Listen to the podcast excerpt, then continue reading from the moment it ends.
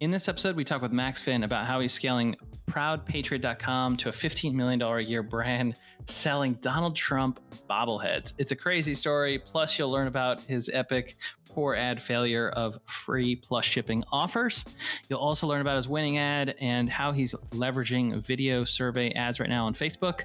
Plus, what a burst promotion is and how you can negotiate a burst promotion, CPA, and affiliate uh, payout and commission rolling into Q4 and have an amazing, amazing uh, Black Friday and Cyber Monday weekend. It's an amazing episode. Enjoy. Day one, you want to get into performance marketing, you're going to go to one of these networks and say, Hey, I know you don't know who I am. I know I've made you no money. I want five grand. Like that's that's not going to be likely. But if you're selective and you tell them out of the gate, hey, we're looking to develop a deep relationship, deep partnership. We don't want to work with a lot of networks. We don't want to run tons of different offers. We want to go with you. Like, what do we need to do to get to a place where you're comfortable making this happen? And they'll probably tell you, hey, well, we, we need you to run two offers, three offers. We need to get to this number of sales a day, whatever the information is. Now you have a goal to hit. And once you hit that, now you have a really good potential deal structure in place for future offers.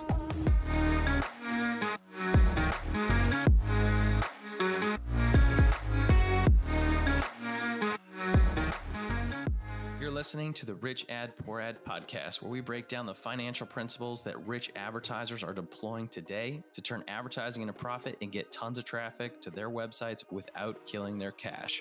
These advertisers, agencies, affiliates, brands are responsible for managing over a billion dollars a year in ad spend. You'll hear about what's working for them today, their rich ads, and we'll roast their epic failures and crappy ads on the internet with poor ads. Let's get into it. What is up, everybody? Welcome to another episode of the Rich Ad Poor Ad podcast, where we dive into what's working, what isn't working, some badass financial principles.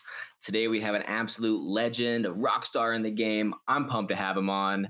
So, I mean, Zach, are you ready for this one or what, man? Oh, dude, I'm I'm pumped, man. He's, I think uh, today's guest has done a lot for, I think the agency ecosystem. I think there's a lot of agencies that have kind of grown up uh, and gone from let's say freelancers to like real agency owners um, and real media buyers with his principles and he manages he's still in the trenches he manages you know i think he was saying 20 million plus um, a year in media still and uh, it's always fun when somebody's on that's not only in the trenches doing media buying but also an offer owner um, over uh, they're doing some pretty cool things with some Donald Trump coins. It's crazy stuff. It's it's so weird, uh, but also th- that still loves the agency game and doing some high level stuff.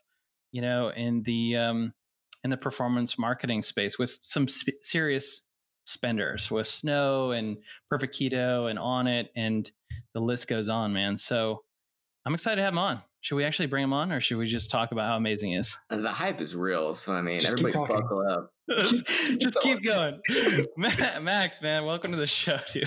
What's up, guys? So we we could go. Want to just we'll do 60 minutes, and you guys just talk for 60 minutes, doing an intro, and I'll just sit here and just uh, hang out and uh, be in be in the green room.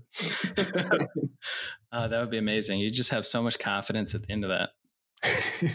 just 60 minutes of compliments is it's the greatest thing you could end your week on. So, you know, for if you've if been, you know, not in in the media buy game, if you're a new agency, and let's just say they've never heard of, of, of Max Finn, you know, how would you describe like what you're up to right now, what you're most excited about, uh, so we can get some of the folks listening up to speed.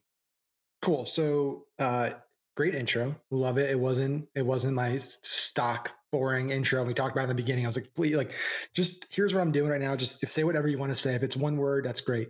Um, so my partner Jeremy and I run a company called Unicorn. Uh, basically, three parts of the business. We have info where we teach. We have performance where we do for others. We run traffic for other brands, and then we have internal brands, which is where we actually build our own companies, our own assets. Right now, our, our two priorities going into Q4 is performance and internal projects. So Proud Patriots is the name of our, our biggest ecom property that's just scaling like crazy. Um, and I'm excited to share some things that we're doing there. That's, that's fun, exciting, different. That's like a, it's this playground, this sandbox that I get to operate in, which is really fun as a, as a media buyer and also as like a strategist getting to get my hands dirty there. Um, but yeah, it's, it's a interesting time to be in our market. There's a lot of stuff changing. There's a lot, lot of volatility, a lot of fluctuations, a lot of changes coming or that have already came. And so excited to be able to share some tips today, along with some things that that suck and bomb. Like that, that's what I love about what you're doing. Just and then we can dive in. I, have talked about this quite a few times on on my podcast and in groups and stuff. Like, not enough people that have influence talk about failures, right? It, they're always talking about how good they are and how much money they make and how successful they are. And the problem is like that's a fraction of what happens, right? Most of us on a daily basis fail, like, or at least do okay. Like the the average test I run, the average offer I run, like is going to bomb. I think we we operate kind of in an MLB type world where if you're batting 300, you're you're Hall of Famer. Um, mm-hmm. So people mm-hmm. need to share the 70%. Like 70% is a lot of failure that people need to talk mm-hmm. about. We had, you know, it took a while to get there with the show. I'll be honest. Like the first, you know, couple dozen of guests were you know they had like an agency arm and they had like a couple of things and of course the agency like had no failures and, and no poor ads and so and so we had to like roast you know we had to just roast like random ads on the internet which is great but uh it, there's so much more value when somebody's really willing to kind of uh pull back the curtain a little bit and, and share that um, they do have some kryptonite that they're vulnerable to. Yeah, we can make it 60 minutes of, of failures. Just failures. Okay, cool. Yeah, let's just get into that.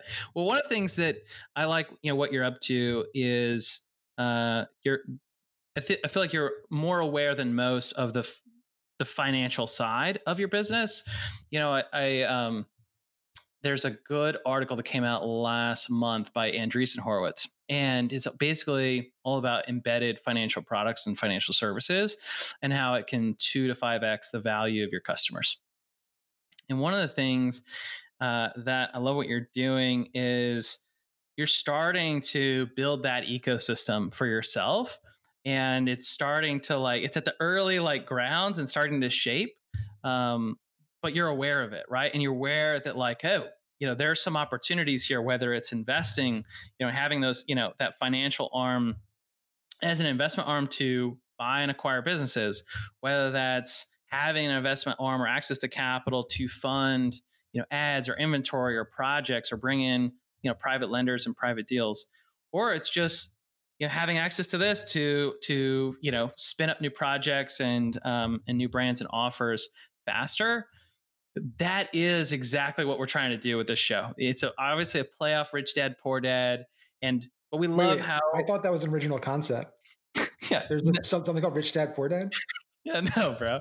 No, I think what he did was amazing. Like he he does like a ton of great financial education, and it doesn't happen enough in our space of advertising and agencies. And we get so focused on the metrics and the campaigns and the CPAs, and it there's a whole financial component that we're trying to highlight here. So I'm excited to dive into that. Um, but uh, I'm also excited to hear about your failures. But let's kick off uh, this rich ad, Dylan. Let's let's get into what's what's working right now. Oh yeah, I mean this this is a super solid ad, especially with everything going on. I feel like it just pops. So I mean, I'll go ahead and just read it. The, the, copy itself just really calls out the audience. You know, hey, President Trump needs our help to protect our great country from the radical left. Show your support with this limited edition bobblehead and you have the poll on there, which is a pretty new feature. So I mean, this is a badass ad, and I feel like with the times, it's probably some fun targeting and fun copy to write. But go ahead and kind of break it down for us because this has got to be a juicy one. Sure. So we started realizing um, about I would say about a year and a half, two years ago, how powerful interactive content is in your marketing. Um, you know, meaning quizzes and polls and things top of funnel that interact with your target audience and getting them to engage, share value, make micro commitments. It's a really powerful uh, marketing tactic. And Facebook rolled out video poll ads um, about nine months ago, maybe a year ago when they put into beta. Um, but typical Facebook, they rolled a feature out in the most useless way. It was only available for like traffic and reach object like really weird objectives and it was it was very specific to how you could use it They've now opened it up to conversion objectives, so it's actually useful for marketers that are watching this show. Um, and what's great about it is just out of the gate, that ad you saw, we were already running pretty much that exact same ad and getting, you know, a 1.2, 1.5% click through rate on it, which was profitable.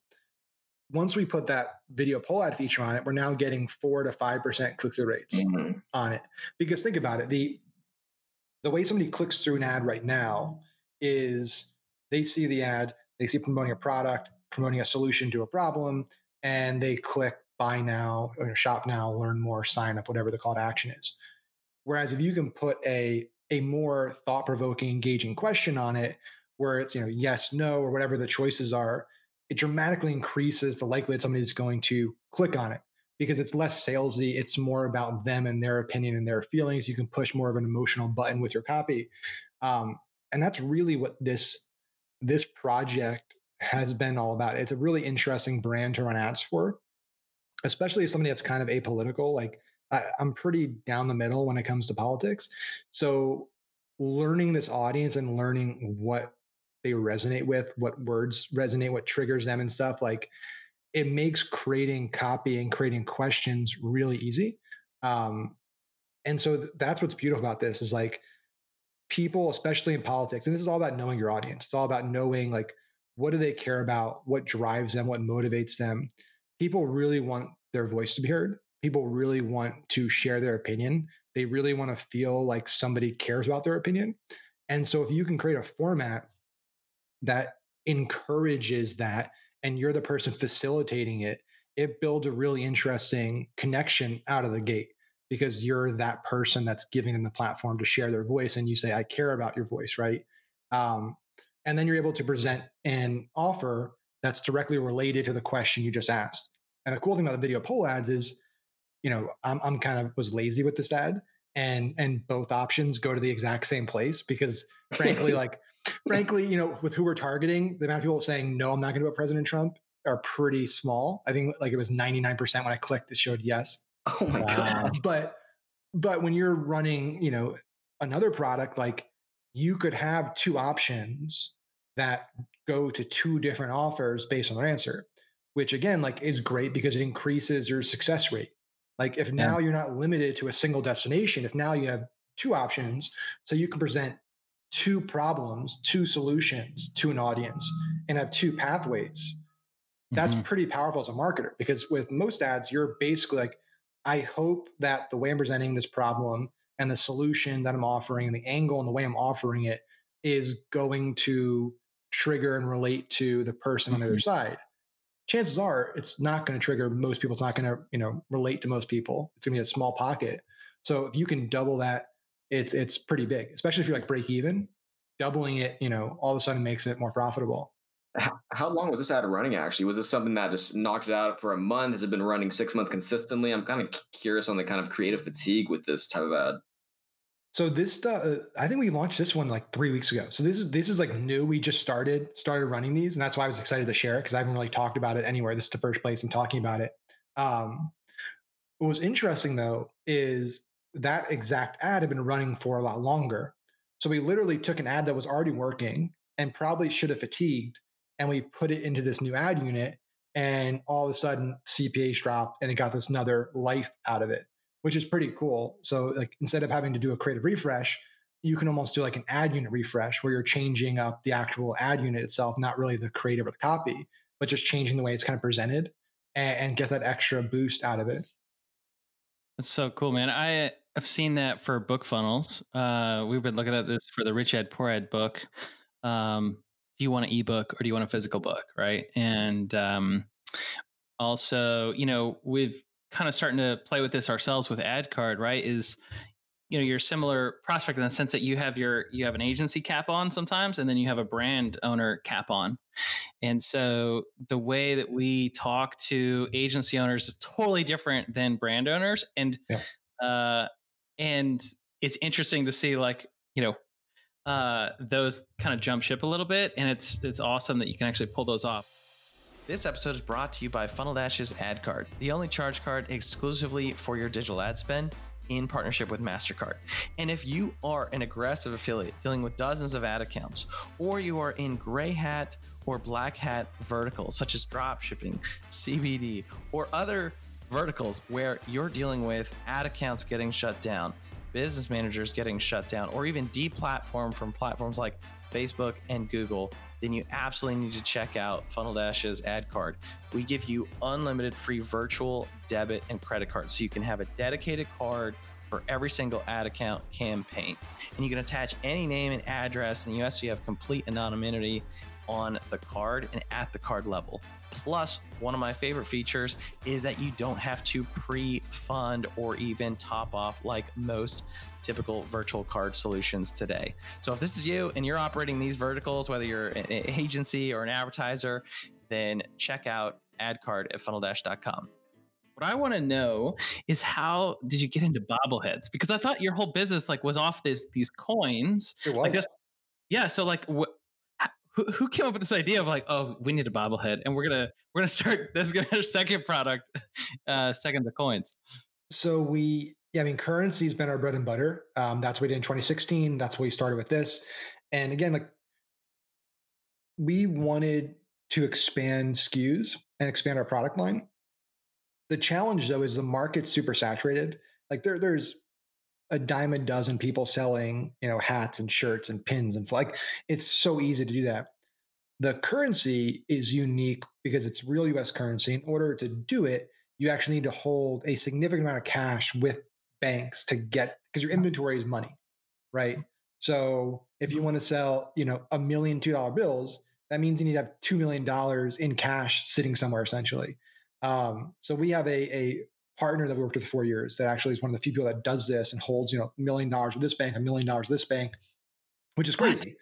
Um, wait, wait, wait. Yeah. I want to talk about this for a second because this is this is a lot like my business over at Ad Capital, right? There's people that basically have money in banks, and it's a little bit different where we got to lend it out. But like, this is there's literally people that like this is their niche, and they're like, I keep money, like a lot of money in banks so that Max can thrive with with Proud Patriot.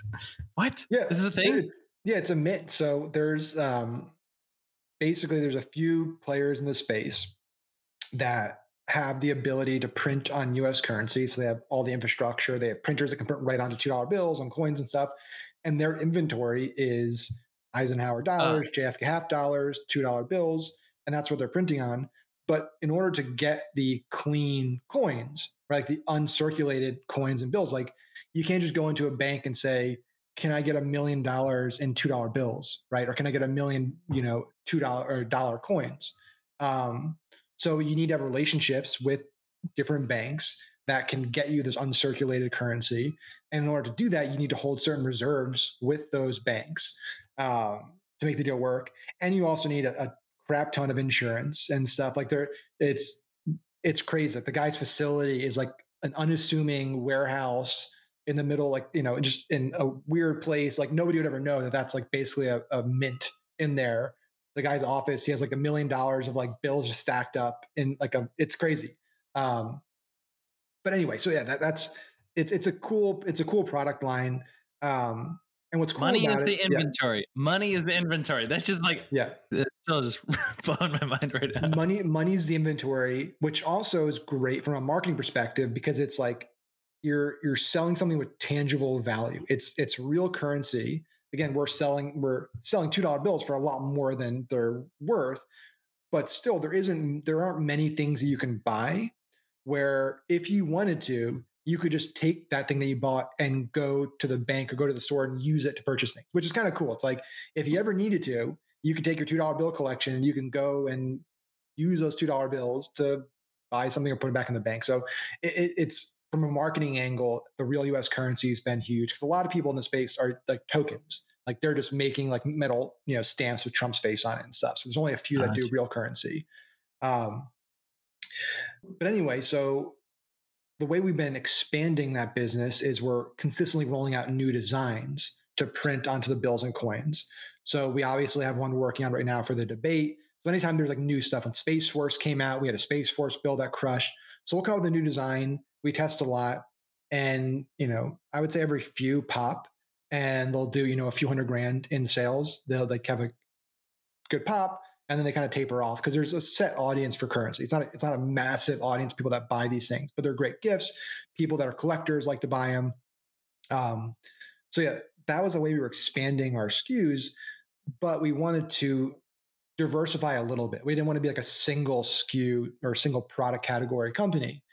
And you know, we get because of the brand we built pitched products all the time. Like, hey, I have this thing and this Trump thing and this, you know, Republican thing. And we had connected with a guy who did a Trump bobblehead in 2016. And he crushed it. But he's not like a marketer or an entrepreneur. He just made a mold. He's, he can make molds of bobbleheads and did really, really well. Said, like, hey, I'm going to do this again for 2020, but I have no idea really what I'm doing. And I'd like to sell a lot more of them. So can we do a deal? So we, we've done a deal with him. We get an exclusive deal where he makes the bobbleheads and we put them on Amazon, our store. We basically get the rights to do all the the ecom distribution for the the products. Um, and it, it's it's a little different because we've been doing the we've had this luxury and this goes to like our financial um and hopefully Zach can still can still hear me um because he turned into a map yeah, which is I'm it. here. I'm here. you're, a good looking map there um so the thing with the the currency is we've been so fortunate cash flow wise because like it is essentially print on demand.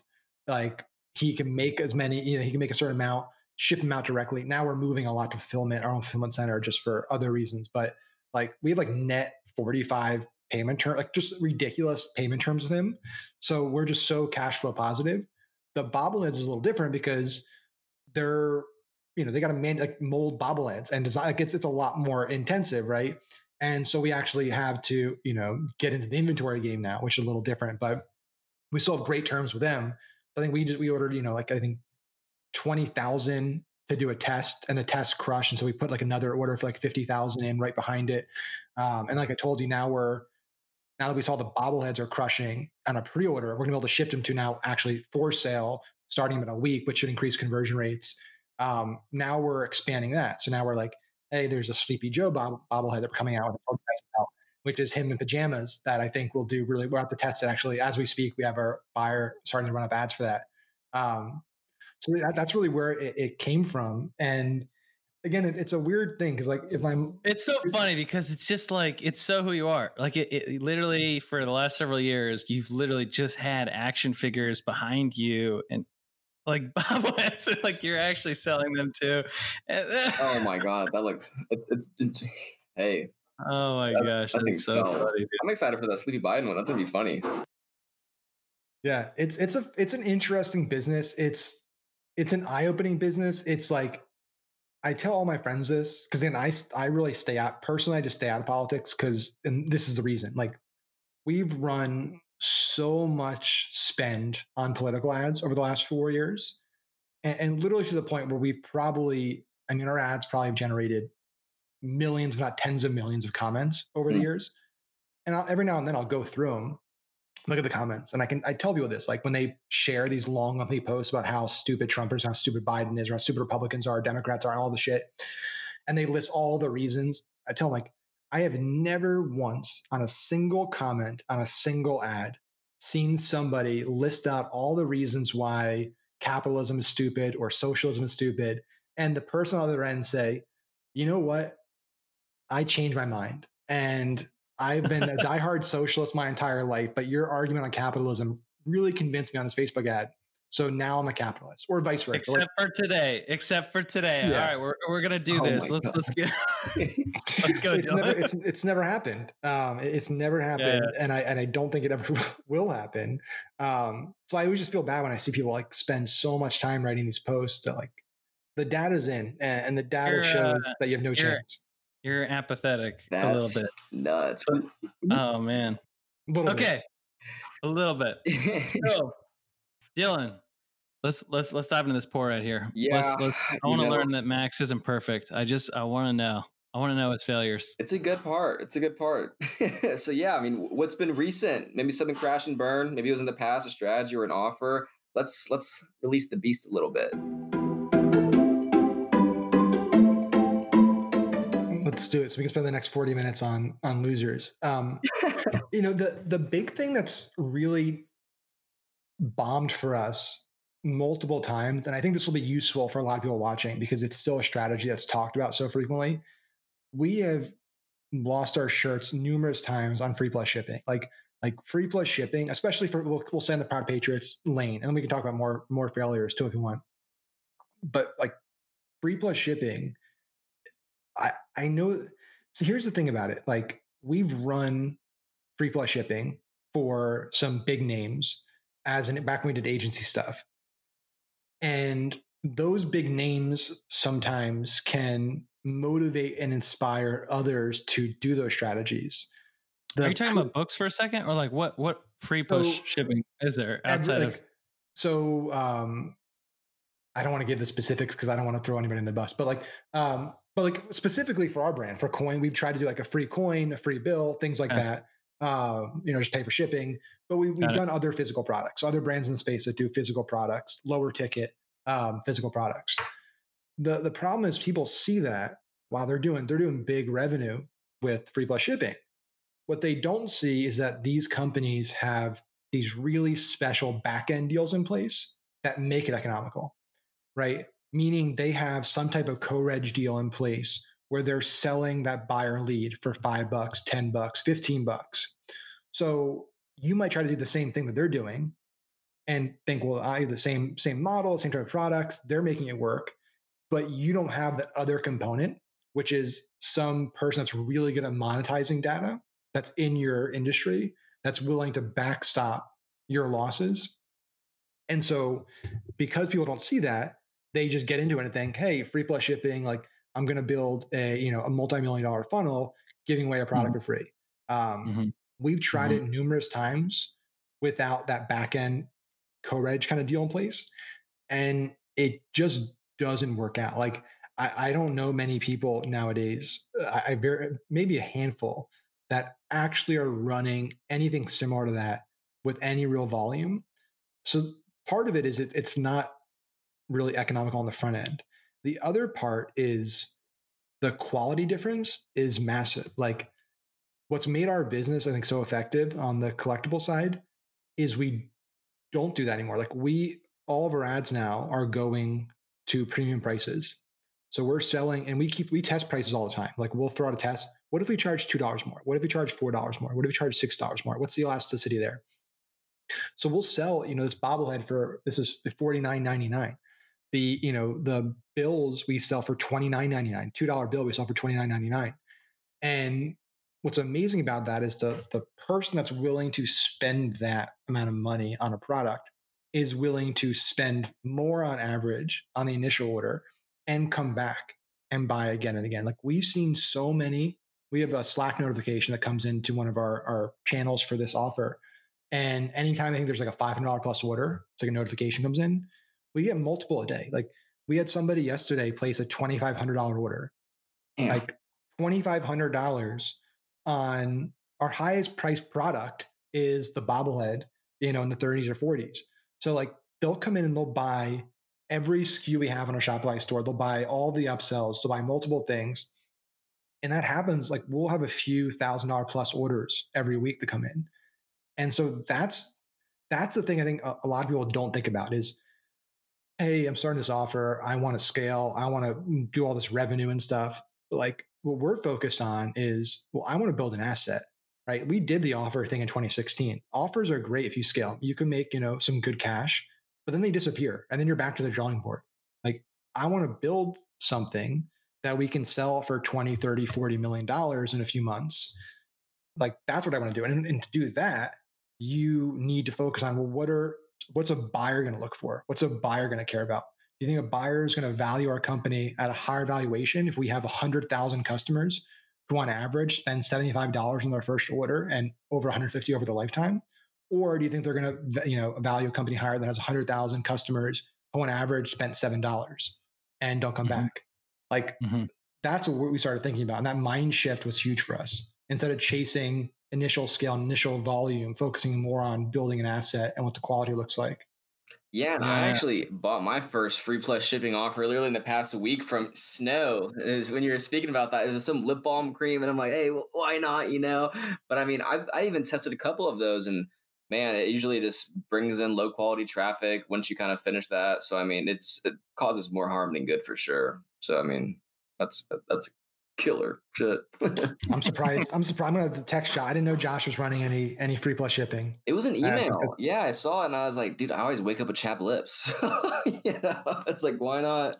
It is a great product. They just they shouldn't be given away for free. Although they just sent, as I say that, they sent us a big box of samples for free. So it's just a little hypocritical there. That's awesome, man. So let's move into this last segment, man. I want to dive into some financial principles when it comes to advertising, and uh, I think there's really two big uh, parts that I really want to dive into. Is obviously, you know, how you guys negotiate terms with your your partners on the agency side, or how you're doing this, you know, on the the, the brand side. But I also want to get into, you know, how you're looking at um, starting to to network with other investors and you know your your appetite is starting to get a little bit more sophisticated in terms of like what to do you know with outside money and i think a lot of people you know that kind of start out it's just like i'm never going to take on investor dollars like ever and i'm going to own 110% of my business and uh, it's really cool to see kind of people graduate of like hey look if it's the right terms and it's the right fit and it can be deployed in the right way um, that's that's smart money, is what they say. So walk us through how you're thinking about things. Sure. So we'll we'll break this down in two parts. So we'll start with the first is just how we're looking at performance offers. And just to be clear, so on the agency side, we really not we really we don't do any um, typical agency deals anymore, meaning percent of ad spend. Um, everything we do is performance based, and uh, and there's a lot of reasons why we do that. I won't I won't bore you guys with it because it's not not this topic unless we want to talk about it after. Um, what we what we realized is let's focus on developing deep deep relationships with a handful of performance partners instead of trying to work with every network out there which is what i think a lot of people when they get into affiliate marketing performance marketing they just go to all the networks. And there's, there's a lot of great networks out there right? But there's also a lot that are just volume plays. And they really don't care too much about building deep relationships with their affiliates because it's it's a churn game. They have so many coming in. It's like, why would I give you special terms or work with you? Because I have a thousand other guys sign up every single day to to run ads for me. So we instead said, let's okay, let's build deep relationships with two or three networks that are more boutique, that are more selective. Let's prove to them that we can do volume, that we can actually produce and then let's start going to them and saying, hey, we we want to be more exclusive with you guys. We want to work at a deeper level with you. We want to be your go-to testing partner. We want to be transparent with data and share with you what's working creative wise, what's working audience wise, so you can bring that to the advertiser and bring that to other partners. In order to do that, we need some things. And one of those things is we need basically a dedicated loss pool for any offer. So we've gotten to the point now where we don't go out of pocket to test offers which is huge, right? Because when you're when you're in the performance world, it is a numbers game. So most offers that you test are going to fail. And so if you can get guaranteed loss pools, you can test more rapidly, more frequently without actually having to put the cash out there to do that. And I would also yeah. say that well one i think this is one of the best things that's happened in the world of performance marketing affiliate marketing in a long time is the idea of going deeper and this idea of loss pools. Second thing i want to say is that i think nine times out of ten the brand owner is willing to lose more money on testing than the affiliate or the performance partner. Always yeah. Yeah it's and, almost always. and so you know, your affiliate is going to throw down like two, three grand, five grand, 10 grand.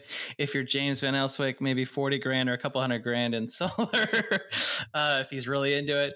But, um, but yeah, I think that it's, uh, yeah, the, the, the brand owner's committed, right? And they're, uh, it, it it's just such a no brainer, man. And it's like, oh, a great way to de-risk, um, the business and, I think this innovation has really happened. I want to say like this year. I, I, I want to say like in the last like 12 months where, um, where oh, there's been so many agencies, you know, on the retainer model where this is like this this is the the the vehicle if you will to get you into performance marketing. And if you're like an agency listening to this, you're like, I want to be Max Finn when I grow up. And, or like you're just like, I can't get away from the retainer model. I really want to get into performance, but like I don't have the bankroll, right? To to get into it. And you should absolutely not like go take out ad capital to like make the leap into performance marketing, use debt for that. That's the crazy risk. I think this loss pool is a game changer. And I think you know, in the next three years, you're going to see a ton of agencies. Only really the best of breed are going to be able to make that jump because the the loss pool is going to be, you know, the the thing that they're going to ultimately have to break through to to become basically what you're doing, which is purely 100% performance. Yeah, and the key there is like how you position it to the network, right, and to the advertiser on the other end, um, the actual brand, like don't just say, "Hey, I want five grand to run the offer." Right? Like it's no, like here's this is a, a 5k investment, and we're going to test X amount of creative. We're going to test X amount of audiences. We're going to be transparent with the results that we're going to get you. So you're going to get a lot of data, a lot of insight into angles that work, angles that don't work. And so if you're either or the network or the brand, even if you lose all five grand, which usually if you're at a five or 10K loss pool, most people that are actually doing the media buys are not going to burn through all of it if the offer sucks. Like if it bombs, you're going to call it quits before that. So your risk as the offer owner is like pretty light there. But even if you did, even if you went all in 5K, 10K, you're still getting a ton of data, a ton of information and insight that you can then bring to your internal media buyer, to your agency, whoever's running the traffic for you. And that's worth a lot just to have that insight. So positioning it's huge and also developing deep relationships. So we have like two networks that we almost work exclusively with. And they bring us every single new offer that comes on the platform. They bring it to us before it goes to anybody else. Here's the offer. Here's when it's launching. Here's the details. Do you guys want to run it? We want to test it. Yeah, let's go do 5K. We'll do 10K and, and we'll get going. And we've built such a history with them. We've made them so much money and we've made a lot of money with them that we now have built that trust. And so it, it works. So again, it's not like something you can go out. I'm not going to say day one, you want to get into performance marketing you're going to go to one of these networks and say, Hey, I know you don't know who I am. I know I've made you no money. I want five grand. Like that's, that's not going to be likely. But if you're selected and you tell them out of the gate, Hey, we're looking to develop a deep relationship, a deep partnership. We don't want to work with a lot of networks. We don't want to run tons of different offers. We want to go with you. Like, what do we need to do to get to a place where you're comfortable making this happen? And they'll probably tell you, hey, well, we, we need you to run two offers, three offers. We need to get to this number of sales a day, whatever the information is. Now you have a goal to hit. And once you hit that, now you have a really good potential deal structure in place for future offers. How many deals are y'all doing at kind of one time or offers more or less? Are you testing one or two or five or six? It's just kind of different. So it depends on the capacity of our buyers, right? So how much stuff are they scaling right now? How much stuff's working right now? Um, because again, it is a numbers game. So you might we might go you know a month of testing stuff where nothing hits and then another month where all of a sudden two three offers in a row hit and that buyer's time is kind of limited in what they can do. Um, you know i would say at most we're we're testing four to six new offers a month. Um, going into q4 it changes a little bit because we've started doing more burst campaigns for black friday cyber monday which is that's another like huge huge profit maker if you if you're a talented media buyer going to some networks and saying hey are you guys doing any special campaigns for that weekend? I didn't even know this was a thing. Like this is new this started with us last year. One of our partners who we have a deep relationship with came to us like two weeks before black friday and said hey we have this big brand um, they want to move like 75000 units over the weekend, in addition to what they're planning to do internally. So they're going to double their CPA. They're also running a 50% off sale site wide, plus they're adding all these special gifts to the order. And we're going to work with, we want to have two partners scale it for them and hit that goal. Do you want to do it? So, of course, of course, we want to do it. The problem is like we were so last minute. I was running, I was running 10 ad accounts at the same time because we had to, we didn't have time to build any up. So they were all like 5K for the first few days. And we were trying to scale up to, you know, like 200, 300 grand a day and spend. Um, eventually they got there, you know, on Monday, but like that is a huge opportunity because if a lot of these fast growing D2C brands that have these huge goals for that weekend, maybe they're venture backed, maybe they have, you know, big capital investors behind them that want them to hit certain, certain sales goals. And so they're willing to get super, super aggressive just to move a ton of inventory over that weekend and do big numbers. And uh, so we're planning this has, right now. This has uh this has like um Topher and GiddyUp like written all over it. These these type of uh, contracts. I feel like uh, one, if yeah, there's one guy. Topher is great. Yes, okay. these aren't specifically with with Giddy. Giddy's one of our partners that we do a lot of stuff with. Um, yeah, Topher, yeah. He, that dude just wicked smart. Like he's he's one of the he's just well, he's just like a legend of being able to like negotiate this stuff, right? Like he he is a pioneer of coming up with all kinds of new ways to negotiate with brands. And I feel like we're talking about the two here that we talked about today, which is loss pools and burst campaigns, which you know, TM, uh, Max Finn, if that's not already a phrase. But uh, Topher's probably got like several other dozen that we don't even know about, and he'll never tell us. Yes, yeah, I'm sure. Until until until you're across the table from him in a negotiation, and he sends you the contract, and then you get to see what it is. exactly.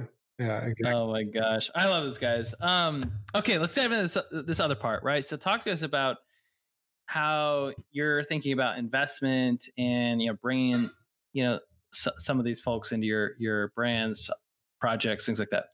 Yeah, so we were we were talking before we went on the uh, the live here and, and started recording about, you know, there's this interesting problem opportunity happening right now where you have this dichotomy of wealth.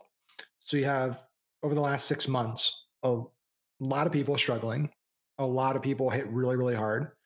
On the other side of the spectrum, you have people that are are upper middle income and upper income are doing better than they ever done. Right? Like if you're if you still have your job and you were making, you know, 100,000, 20,000 plus, like this has been a, a great time economically for for that slice of the economy, that slice of society. The problem though is where do you put your cash if you've already you're already, you know, invested in the stock market, you're already heavily invested in real estate, all these asset classes are at sky high valuations, right? Like it's a great time to buy real estate because of mortgage rates and stuff. That was great for us buying our house. But like we knew, you know, we built our house probably at the the peak, uh, but we just we just didn't care because we're not. It's not an investment for us. Um, so a lot of these guys and a lot of these women are seeing ecom. They're seeing where's the growth opportunity in terms of ROI. Like where can I get in as if I invested in Amazon ten years ago or Apple 10 years ago, right? You see those charts, you look at the 10 year, five year charts of these companies and you just feel like an idiot because you didn't invest, right? Just little line and then and then this. And so ecom is is the hot thing, right? Like we've seen a decades worth of the adoption curve happen in six months, which is crazy. We've seen all these technologies and trends that probably would have taken five, ten years to reach the thresholds they've hit, they've hit in the COVID world. Um, and so yeah, these people that like the opportunities come about really fast, but they haven't had the time to educate themselves, right? Like if the adoption curve is five, 10 years, those investors have five to 10 years to learn the market, learn how to invest in it, all this stuff. And even just having investing infrastructure be developed simultaneously. None of that's happened. So we've had just tons of our people on our network that have a few million dollars in the bank and cash ready to invest. They're like, hey, do you do you know any e-com stores that are looking to sell? Do you know is there anywhere we can put this capital to work in your world? Because all we see is your world just going like this and we want to be involved in it.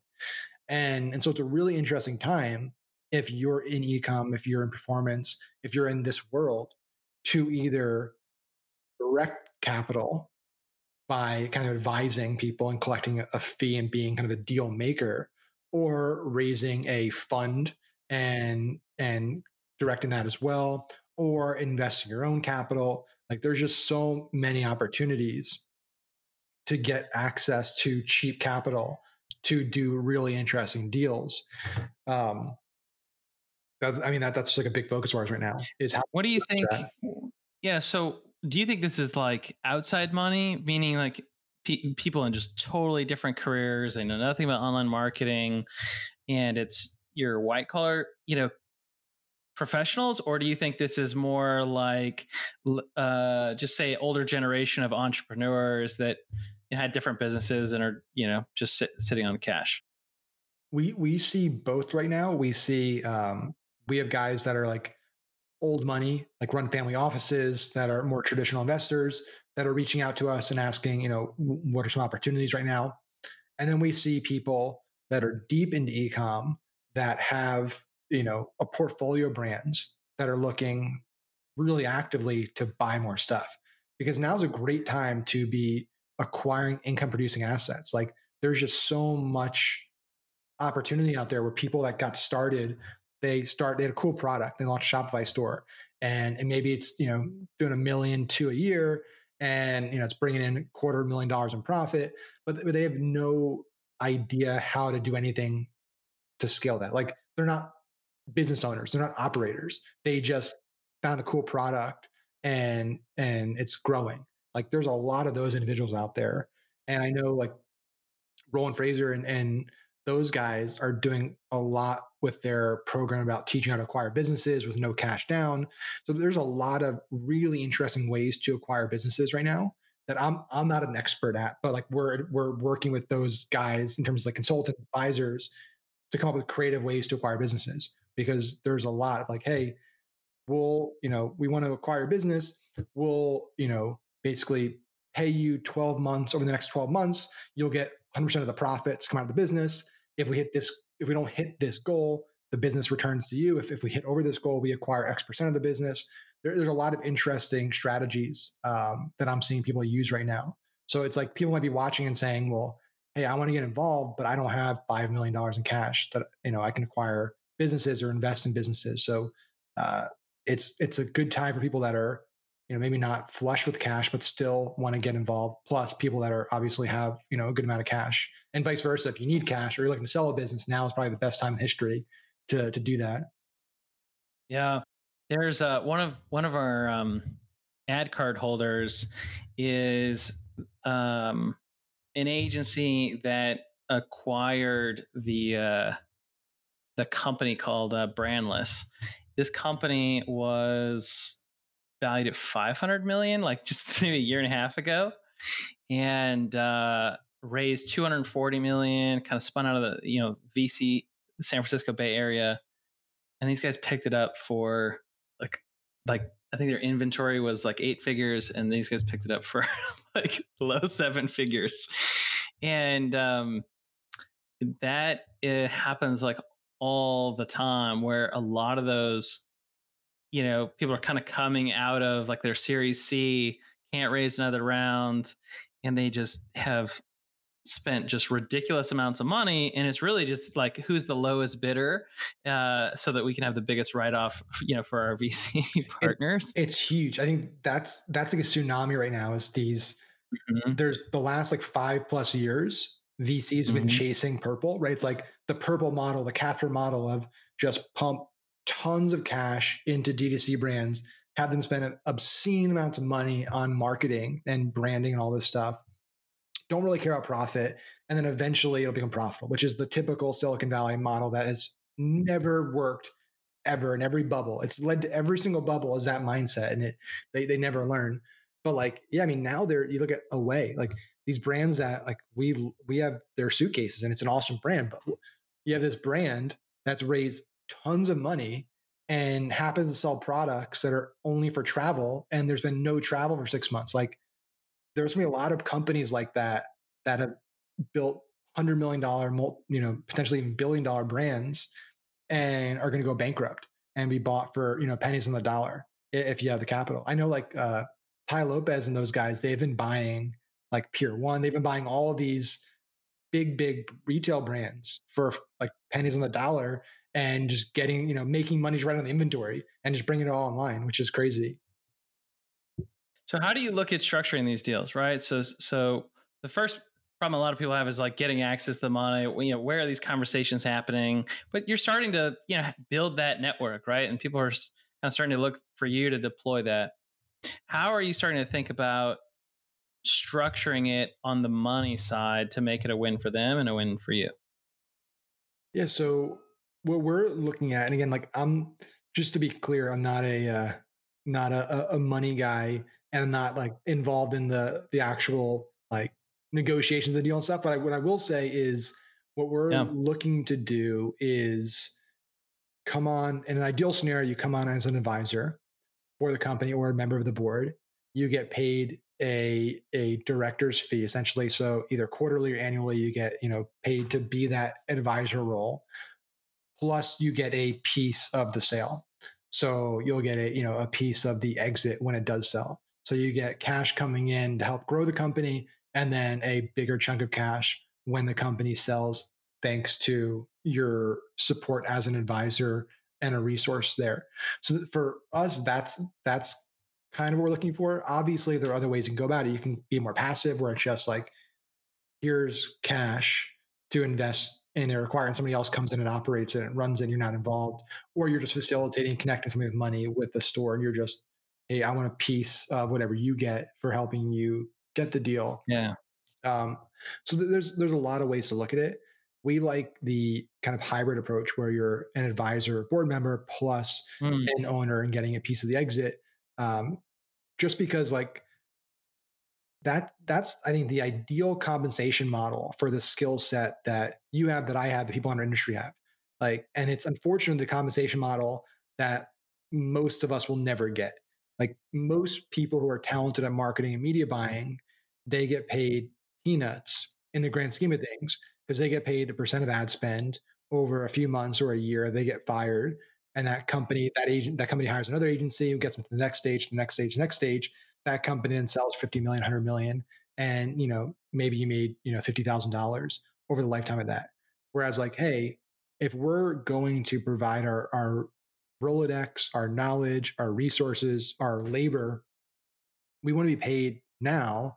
And we also want to have part of the upside because at the end of the day, like what we do is such, and when I say we, I mean collectively, like our industry is such an important piece of the growth story for companies that it, it makes sense to have a piece of that growth that you're you're contributing to. So yeah, that, that advisor and exit model is, is really exciting. And then on the flip side, right, on the money side, right, if somebody's sitting on a million bucks and they say, you know, Max, like, how can I put this to use? Are you guys looking at that from a debt perspective? Do you guys look at that from like a equity perspective? Because you know, part of this is like you guys are figuring it out, right? Yeah. And this is kind of the fun part of the having the conversation. We're not kind of saying, "Hey, Max, you you have all the answers here. Like, tell us." Uh, but it's always interesting, you know, to see like, you know, where where you're tilting, where you're looking, and you know, if somebody has capital to deploy into a project there's a lot of ways to structure that and there's a lot of ways to screw that up and how to and how to structure that and uh, I'm, I'm curious where yeah. where your head's at there there's there's a few a few models there one like i think it depends on who who you're getting the capital from um, and what they're mm-hmm. used to in terms of how they structure deals i know mm-hmm. um, some of the guys that are, are family office guys that are more traditional money they're they're investing in doing more convertible debt type deals, at least that we we've seen. And essentially, what they're doing is, hey, we'll give you half a million, we'll give you a million. We're going to assign an interest rate to that to pay it back. Uh, if you pay it back within a year, two years, whatever the time frame is, um, it either converts into a small piece of equity or no equity. If you don't, then it converts into a, a bigger piece of equity in the business. So it's not like, hey, you didn't pay it back in full. You, you know, where you're gonna we're gonna take everything. It's it's essentially like a pretty a pretty easy way to structure deals because it you know you're not really putting a hard valuation on the company. That it's it's a little easier just diligence wise, paperwork wise. Um, it's one of the ways we we raised money back when I did the startup world when I was doing startups and stuff. Um, and it was definitely the the easiest when we were doing those versus when we actually did equity rounds and stuff in terms of just the legal work and all that stuff. Mm-hmm. Um, so that's become pretty common from what we're seeing for those guys. But then there's people that just like they want to just buy, you know, 80% of the company outright. It's mm-hmm. hey, um, you know, we want to buy 80%. You can retain 20%. You're going to stay on for a year to operate and help with a transition. At which point, um, you know, there's a, a, transition there of whether we buy out the additional 20%, whether we let you retain the 20%, whatever that might be, and you stand as a board, a board member. Yeah. Um, that's probably the other role. I don't think there's a lot of people out there, unless it's a, a like a P firm where they have infrastructure and resources and, and companies in place to acquire something outright and roll it into a portfolio. If it's an individual investor or a few guys or a few women, like they, they don't want to run the whole thing. Like they want to take a big chunk of it, but they still want to have, you know, a team in place to run it day to day. Um, they're not probably like super excited to run a, you know, a $5 million a year, you know, apparel store, whatever it might be. Right. So th- that's, if it's equity, that's the, the most yeah. common we're seeing right now. Yeah. Oh, it's super interesting. I like, I like the, approach of coming in and you know somebody owning 80% of it and you know somebody that's an agency owner coming in and and and getting 20% equity in something to facilitate that whole transaction and uh, you know and operate it for the next year or two sounds like a great deal um, so it's really cool. I appreciate you sharing all those things and also being able to admit that you don't have it all figured out just yet. Of course. Um, but yeah, that's it's fun, man. Well, tell me what you're excited about right now. What you know, what do you have coming down the pike? How can we support you? And uh, where can people lean, uh, learn more? Yeah, I mean, I'll, I'll, probably be for the next few months just a, a ghost because I'm having a my my baby boy's coming in in a week, so that's going to be the the priority for a while. So for me, it's been the last month or so planning and getting the team up, to, you know, making sure everything's taken care of for Q4. It's you know the timing is you know having a baby right in Q4, our, our busiest season. Um, you know it's it's a lot to plan for, but uh, from a business focus, you know we have our educational business, which is never it's never been a huge priority for us, just because it's it's not a super sexy business exit wise. Like there haven't been mm-hmm. many people I know that have been able to build a very, very large educational business, especially if it's built on the back of influencer, like an influencer or a guru, because it's your it's a, per, it's a personal brand essentially. Um, so unless you're like Tony Robbins or something, like it's very, very tough to build something. I think masterclass that that world is going to be more interesting. I think that that's the model that you can build, you know, hundred million dollar, billion dollar company on education. Um, but so for us, like we just give away everything for free. Like we're switching purely just to, I don't want to make any more courses. I don't want to sell any more thousand dollar courses, two thousand dollar courses. Um, I'd prefer to just here's all our content, enjoy it. We'll build a newsletter. We'll have a, a, list we provide content to, and then we monetize through partners that provide valuable resources and let them fulfill and do all that. Um, so that, that's really info. We're putting together some cool free resources for the next month or two that we'll put out there. Um, and all this stuff, like I don't want to send them to all different landing pages. Like, go, if you go to unicorninnovations.com, it has everything. Like, that's all you need. All you need to go uh, and check out.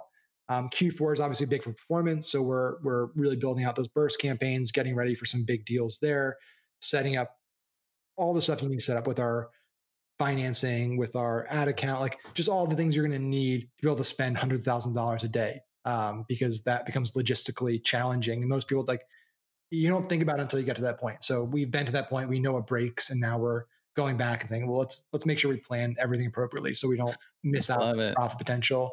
And then let's uh, call it uh, 100 100k a day toolkit.com. I like that. 100k a day. I like that. Sponsored you, sponsored by AdCard and Ad Capital. That's go, awesome. Go dude. buy the domain right now. Okay, great. yeah, and, and you know, congrats on on uh, um, Proud Patriots, I feel like this is going to be an epic season for that brand as well. Yeah. And, uh, you know, I think that, uh, you know, hopefully you guys are considering an exit here, at, you know, come the end of the year, as I feel like this would be a phenomenal season to to really be queuing that up. That's the plan. So the plan, I don't think any of us are are passionate about growing a huge conservative business. So uh, what we're passionate about is like fun challenges, and this has been like a fun challenge and project so yeah, the, the goal kind of unanimously across the partners is hey, let's absolutely blow this up in Q4. Let's as we're doing that, we have a bunch of conversations happening about exits. Let's find a good partner to sell it to, and let's take a good amount of cash off the table, and then roll the rest of it into you know acquiring new businesses and new projects. So that's that's the plan going to 2021.